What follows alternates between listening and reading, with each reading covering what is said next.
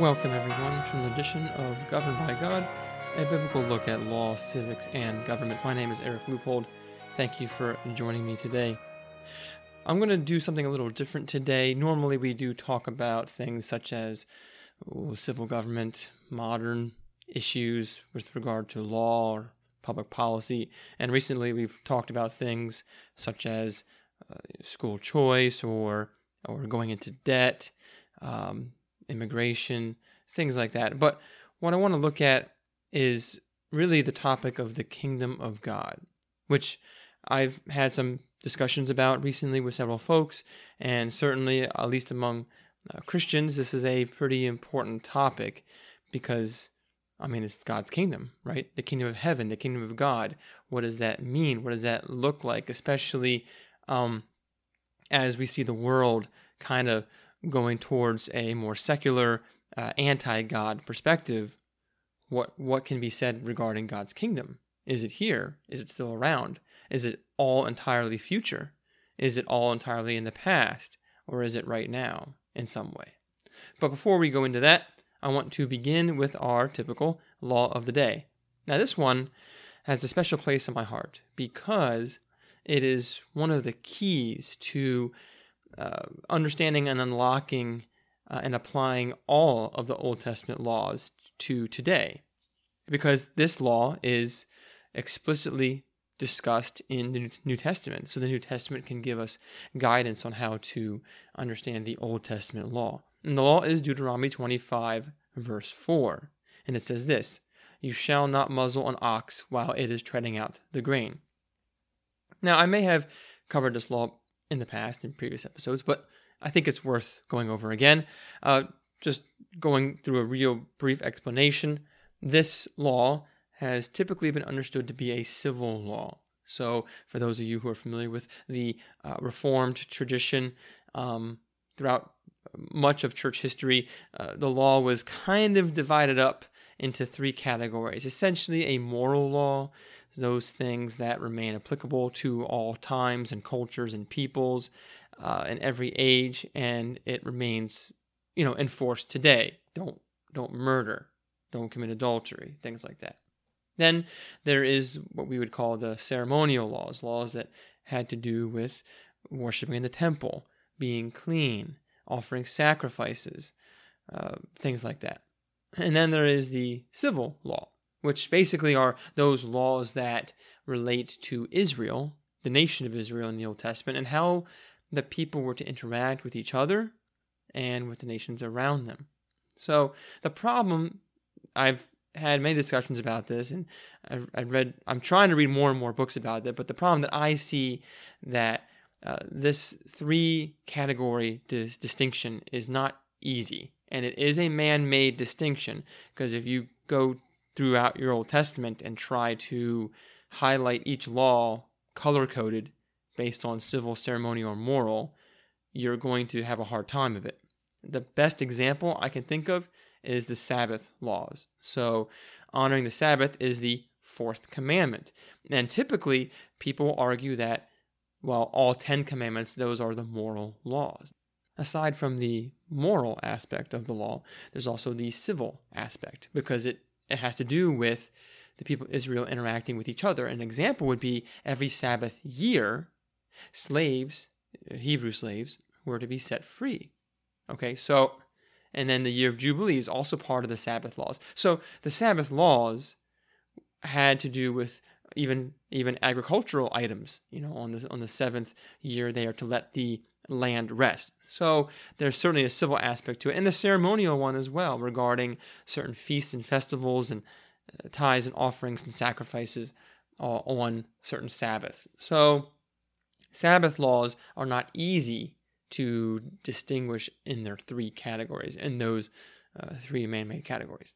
Now, this law from Deuteronomy about muzzling an ox would clearly fit under the civil law. Uh, it's not one of the Ten Commandments, has nothing really to do with, with worship in the temple, but it has to do with animal husbandry, how to treat your animals. Now, one other thing to keep in mind all the laws in the Old Testament, aside from the Ten Commandments, are case laws. Like so, you have the Ten Commandments; those are the big ten, and then every other law is an example or a case law. It serves as simply a highlighting principle.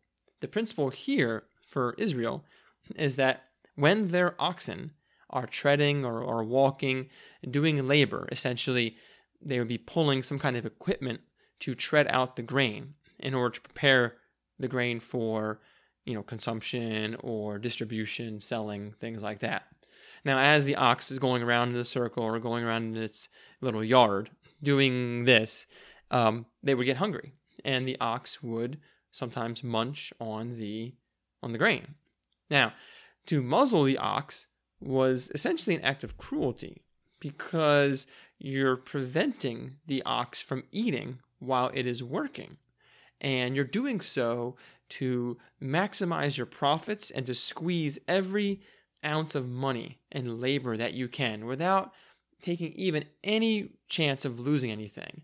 And it's a, it's a very stingy, greedy way of functioning. And so people would be tempted to just muzzle their oxen. That would stop them from eating.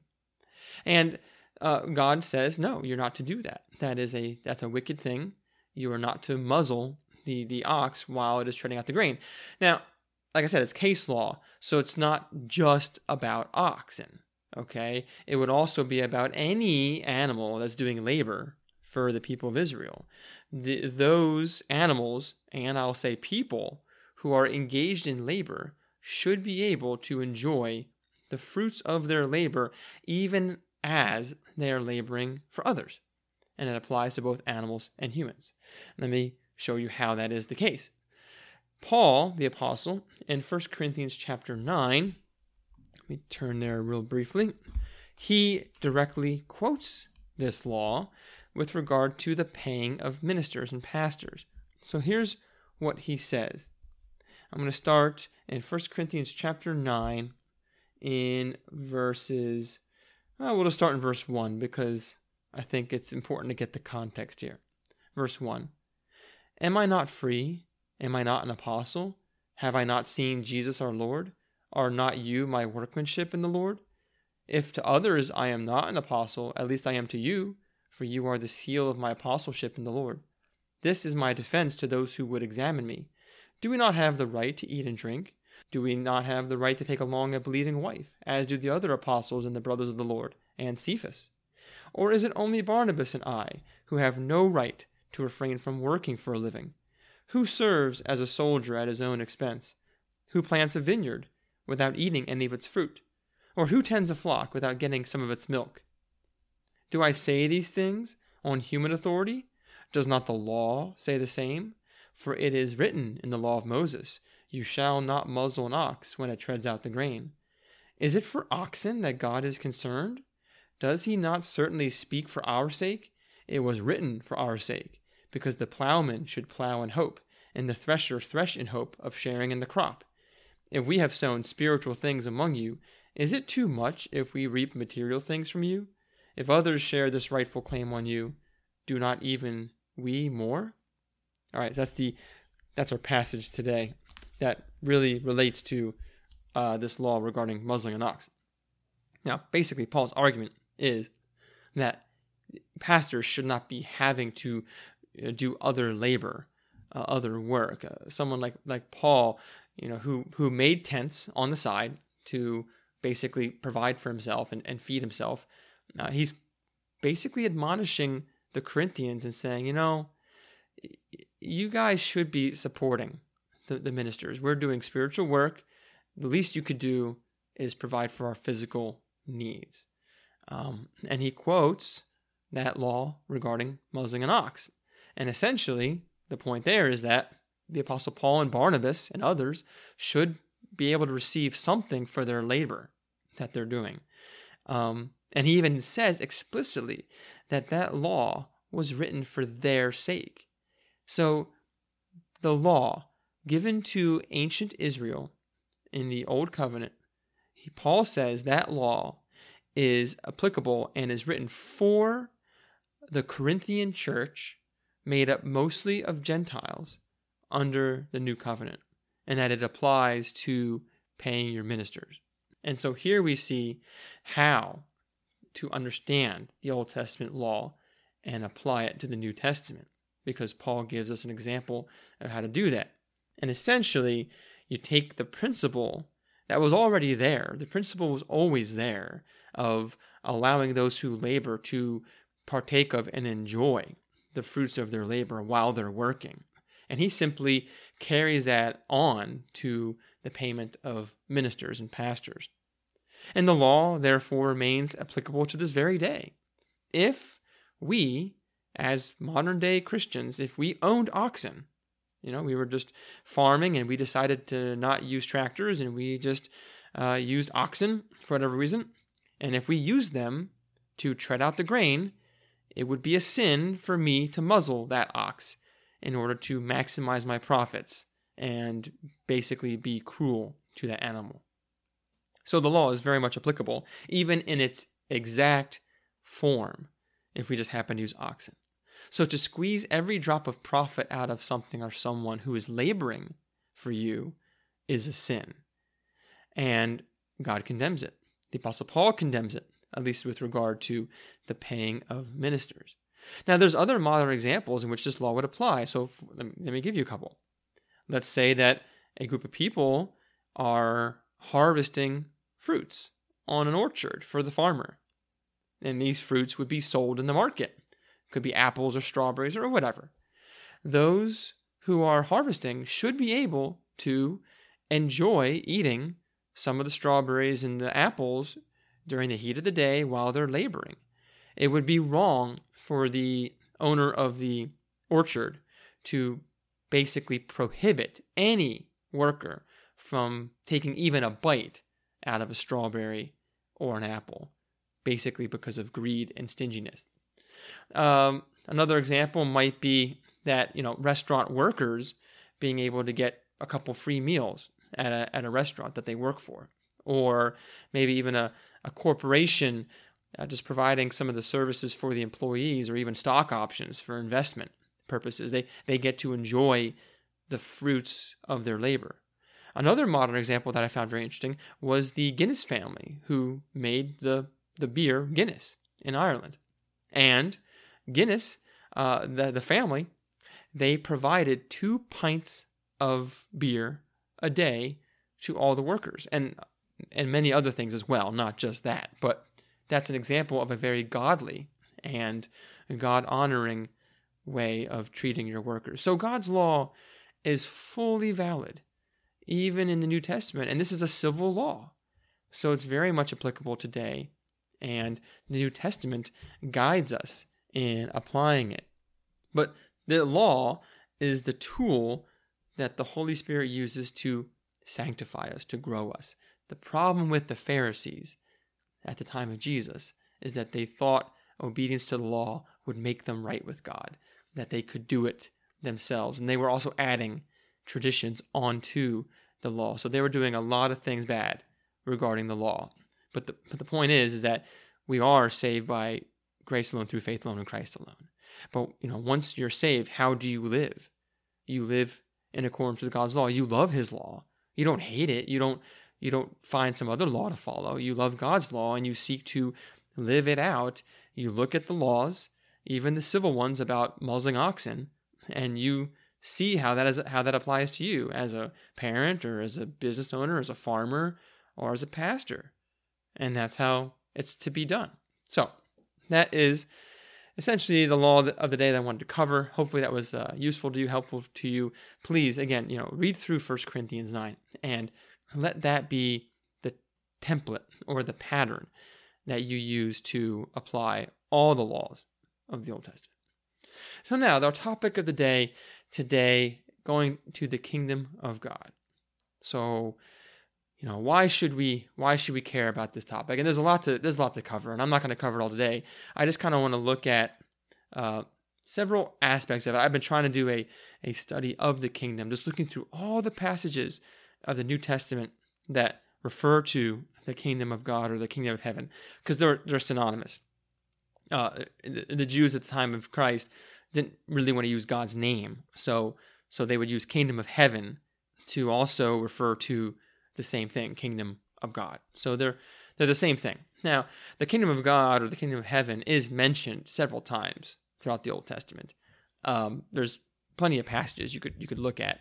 Uh, for one, um, the book of Daniel has several passages. For example, one is Daniel chapter two. This is the dream that Nebuchadnezzar had regarding the statue, and Daniel in Daniel chapter two mentions how there's a stone that is uh, not made by human hands, and this stone smashes the statue, and then it grows into a mountain and fills the whole earth, and that is the everlasting. Daniel says that's the everlasting kingdom, or the kingdom that will have no end.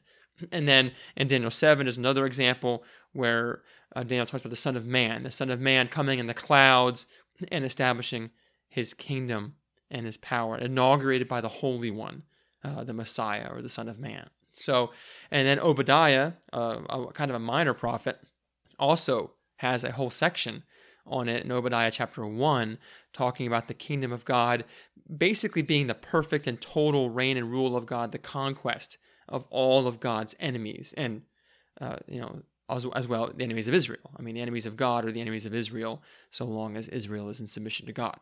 Now, when we move to the New Testament, by the time of Christ, the Jewish people, including the disciples, they understood God's kingdom to be primarily political and military, especially since they are under the authority of Rome, a very strong military empire. And so the Jewish people are are really focusing on that aspect of things, kind of a an earthly, political, sword conquest kind of kingdom.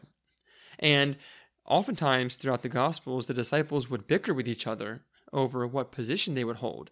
I mean, just an example would be Luke chapter 9, where the disciples are arguing over who's the greatest or who will be the greatest in the kingdom of God. And then Jesus corrects them and basically says their heart's in the wrong place. They're kind of lording it over like the Gentiles do, but they need to be servants and have a humble and servant like attitude.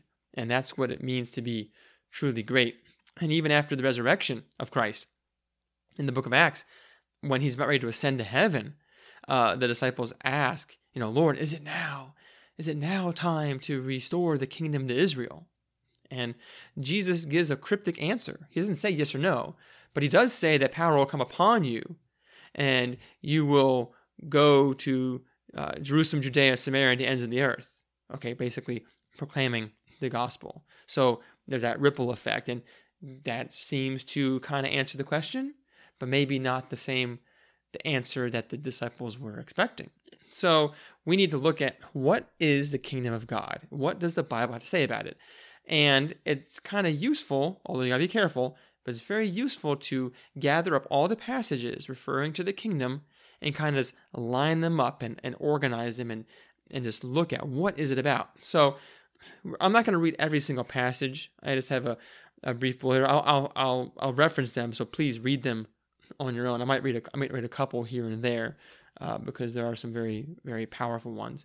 But for example, first question maybe that maybe to ask is when does this kingdom begin? Well, in Matthew chapter four, verse seventeen. Uh, it is said that the kingdom is at hand, and Jesus used that language, like the kingdom of God is at hand, and he's basically saying, "Repent, repent, for the kingdom of God is at hand. And that's also Matthew chapter 10, verse 7. So both John the Baptist and Jesus were saying the kingdom of God is at hand, so repent. Um, Jesus even mentions in Matthew chapter 12 that if he's casting out demons, if exorcisms are, are taking place and people are being set free spiritually from demonic possession, he says, then the kingdom of God has come. In book of Hebrews chapter 12, uh, it, it, speaks of believers ha- as as already having received a kingdom that cannot be shaken. Jesus talks about in Matthew chapter 11 how the kingdom of God suffered violence from the time of John the Baptist until the time of Jesus, and that people were trying to force their way into it. And he's referring to the Pharisees and the scribes, essentially. He talks about how the kingdom of God is not coming in ways that can be seen, but is among us that's Luke chapter 17. He speaks of some of the disciples will not die before seeing the kingdom coming with power. Mark chapter 9. And then in Luke 21, he says, The current generation will not pass away before they see the Son of Man coming in his kingdom. Now, so that's like when does it begin, right? And and there seems to be an already not yet kind of thing. Like it's here, it's at hand, um, but there's some aspects that are that are not yet. So we'll have to do some more studying into what exactly that means. Now, how does one enter or see this kingdom? Right? Kingdoms, you know, they have they have boundaries, right? You know, the Roman Empire has a specific territory of land, and the disciples would have understood kingdoms of having physical land. So, uh, how do you get into it? How, how do you get citizenship into the kingdom? And Jesus tells Nicodemus in John 3 those who are born again can see and enter the kingdom of God. Colossians 1 believers have been transferred from the kingdom of darkness into the kingdom of God, the kingdom of light. Uh, the parables are, are so many parables about the kingdom. It's like a wedding feast, right? In Matthew 22, all these folks are invited.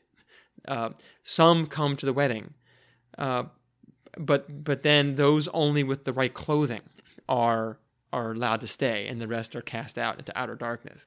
It's like a vineyard of workers who are hired throughout the day. You know, it's the beginning of the day, and then the ninth hour, twelfth hour, da da da da da, and then at the end, everyone receives their payment.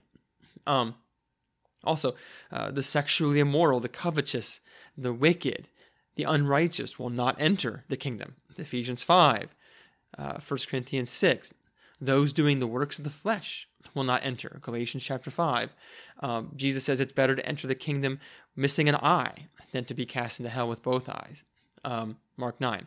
And then Matthew 13, it's like a treasure that someone will sacrifice everything to attain, or the pearl of great price, right? In, Ma- in Matthew 13. It belongs to the persecuted and to the poor in spirit, Matthew chapter 5. To enter it, those who want to enter it or see it must have a righteousness greater than the Pharisees.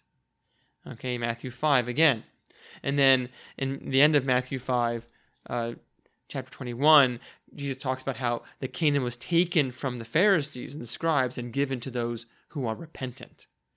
All right, so that's how it seems like the theme here is you, you don't enter it physically, you enter it spiritually with being born again. It's a spiritual kingdom, not of the flesh, but of the Holy Spirit. Okay, and it, it definitely does not involve wickedness. Now, what is a kingdom like? Let me give a let me read this passage because it's a very uh, powerful one. Matthew chapter five. He says this in verse 17: Do not think that I have come to abolish the law or the prophets. I have not come to abolish them, but to fulfill them. For truly I say to you, until heaven and earth pass away, not an iota, not a dot, will pass from the law until all is accomplished. Therefore, Whoever relaxes one of the least of these commandments and teaches others to do the same will be called least in the kingdom of heaven. But whoever does them and teaches them will be called great in the kingdom of heaven. So you have here the idea that you know those who are who are great in the kingdom of heaven, they're doing God's law and they're teaching others to do to do God's law. They're not relaxing God's law or causing others to stumble. And also in Matthew 18, Jesus talks about those who are humble, those who are quick to forgive, are the greatest in the kingdom. Another important passage that helps us to really understand uh, the timeline or the nature of this kingdom is Luke chapter 18, where this is where the rich young ruler comes and asks about being saved, and then Jesus ends up telling him to uh, sell all he has, give it to the poor, and come follow him. And then we see in verse 28, I'm sorry, verse 26, those who heard it said, Well, then who can be saved? But Jesus said, What is impossible with man is possible with God. And then Peter responds, He says, See, we have left our homes and followed you.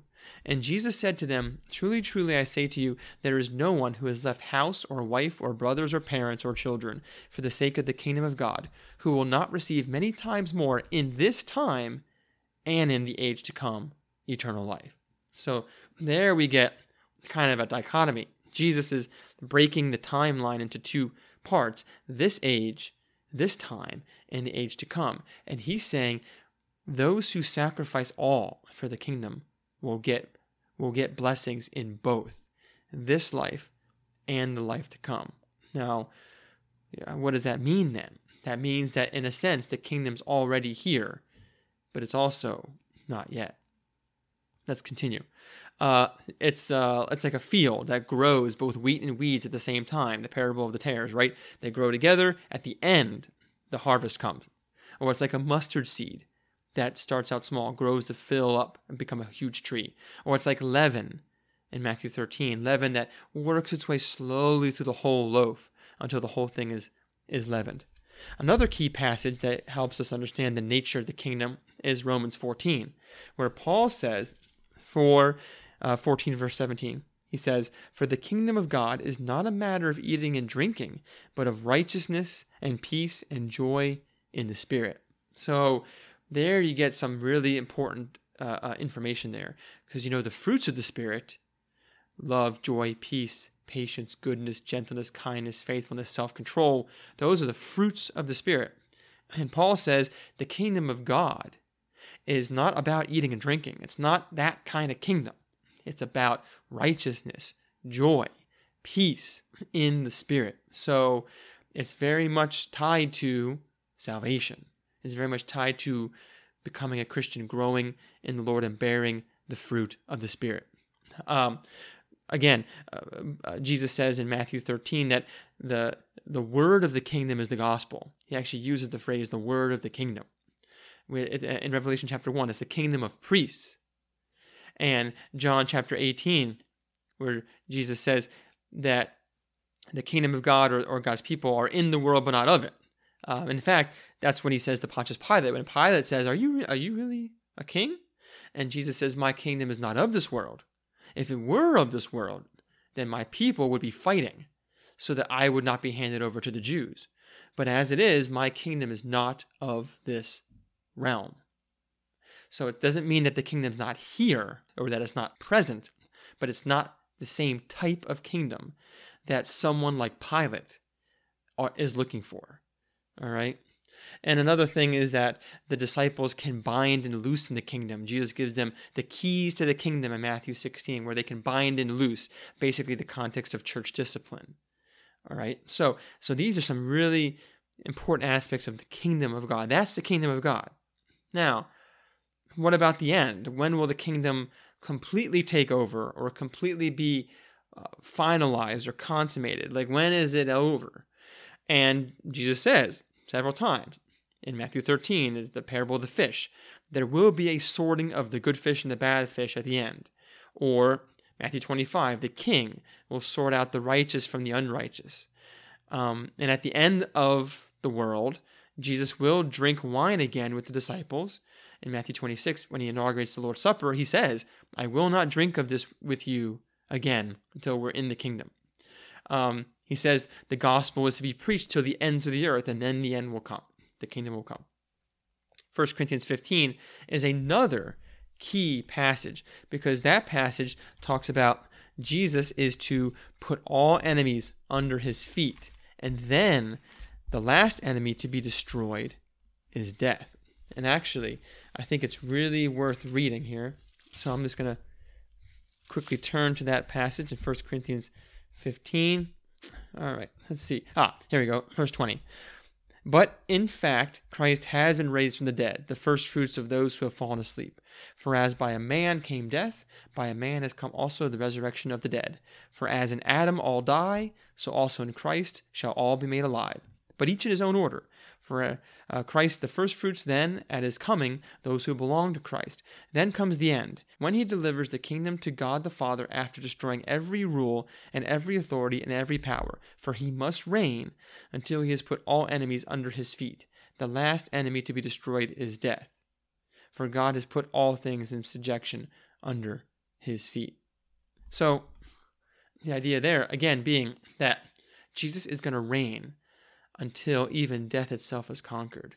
Then he hands it over to the Father complete. So, and there's still other passages about the kingdom, but these are some of the key passages that I wanted to bring out to kind of really get our minds focused on what is the kingdom about.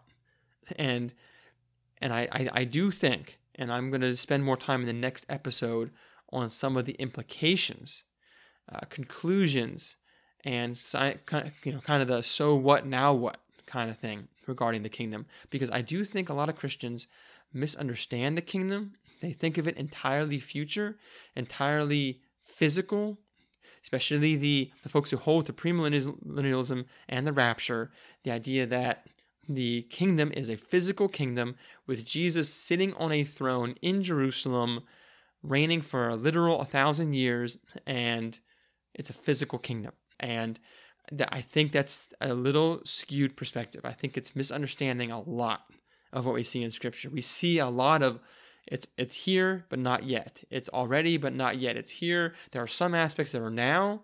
There's blessings now, but there's some to be to, yet to come. It's not about eating and drinking. It's not that kind of a kingdom, not a military or political kingdom. It, it's about the fruit of the spirit. It's about righteousness. It's entered by repentance, by faith. That's citizenship in the kingdom. Okay, and Jesus even says when he rose again that all authority on heaven and earth had been given to him already. He's already reigning and ruling. Okay, all authority, every single authority on heaven and on earth has already been given to Jesus.